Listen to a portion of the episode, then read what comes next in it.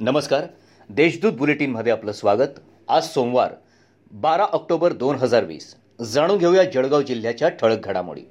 जिल्ह्यात राष्ट्रीय पशुरोग नियंत्रण कार्यक्रमांतर्गत शेतकऱ्यांकडील दूध उत्पादन देणाऱ्या तसेच अन्य जनावरांना लाळ खुरगत रोगमुक्त करण्यासाठी लसीकरणासोबतच विशिष्ट क्रमांकाची ओळख असलेला बिल्ला टोचणीच्या मोहिमेअंतर्गत शेतकऱ्याकडे असलेल्या पशुधनाची नोंद राष्ट्रीय प्रणालीवर होणार आहे. त्यामुळे लाळ खुरगत मोहिमेअंतर्गत पशुधनास लस टोचणी करावी असे आवाहन पशुसंवर्धन विभागातर्फे करण्यात आलं आहे जागतिक स्थलांतरित पक्षी दिन दहा ऑक्टोबर रोजी जामनेर तालुक्यात साजरा झाला. यासाठी शहापूर पिंपळगाव तोंडापूर या परिसरातील पक्ष्यांच्या नोंदी घेतल्या गेल्या.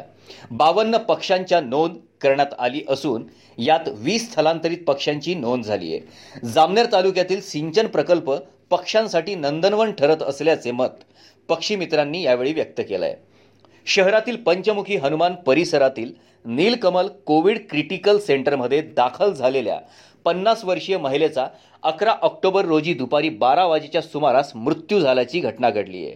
त्यामुळे संतप्त नातेवाईकांनी हॉस्पिटलच्या आय सी यू विभागात विना किट प्रवेश करीत सात ते आठ जणांनी गोंधळ घालत हॉस्पिटलच्या साहित्याची तोडफोड करीत एका कर्मचाऱ्याला मारहाण केली आहे. कोरोनाशी यशस्वी लढा देऊन परतलेल्या पहूर तालुका जामनेर येथील भाजीपाला विक्रेत्या महिलेसह मुलाचा शिवना मादणी मार्गावर झालेल्या अपघातात दुर्दैवी मृत्यू झाल्याची घटना रविवारी घडली. यात त्यांची चिमुकली नात ऐश्वर्या जखमी झाली असून तिला जळगाव येथे उपचारार्थ दाखल करण्यात आलंय.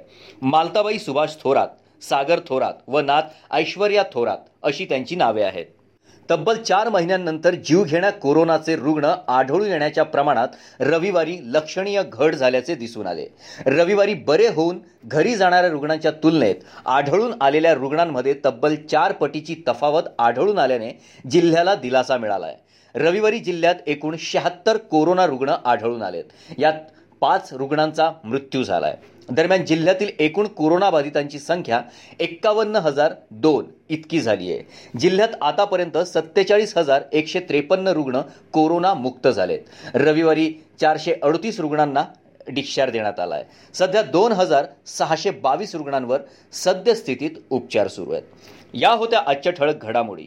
याबरोबरच वेळ झाली आहे येथेच थांबण्याची. भेटूया पुढील बुलेटिन प्रसारणात.